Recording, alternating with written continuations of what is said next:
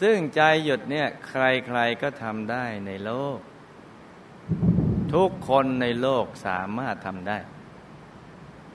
ไม่ได้ผิดศีลผิดธรรม ผิดกฎหมาย ผิดวัฒนธรรม ขนบธรรมเนียมเพณีที่ดีงาม หรือไปขัดแย้งกับความเชื่อใด ๆ เลย แค่เราหลับตานิ่ง ๆ ให้ใจหยุด องค์พระก็ผุด แต่ผุดขึ้นมาแล้วอย่าไปปฏิเสธท่าน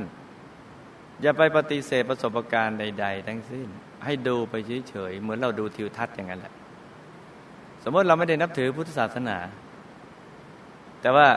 เราอยากจะทำความดีสากล หยุดใจสากลเราก็หลับตาแล้วก็เราทำนิ่ง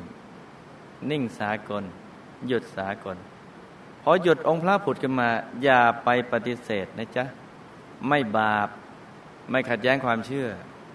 ดูไปเรื่อยๆ ดูซิว่าท่านจะทำอะไรขึ้นมาบ้าง ดูต่อไปเธออย่าไปปฏิเสธ เหมือนเราดูทิวทัศน์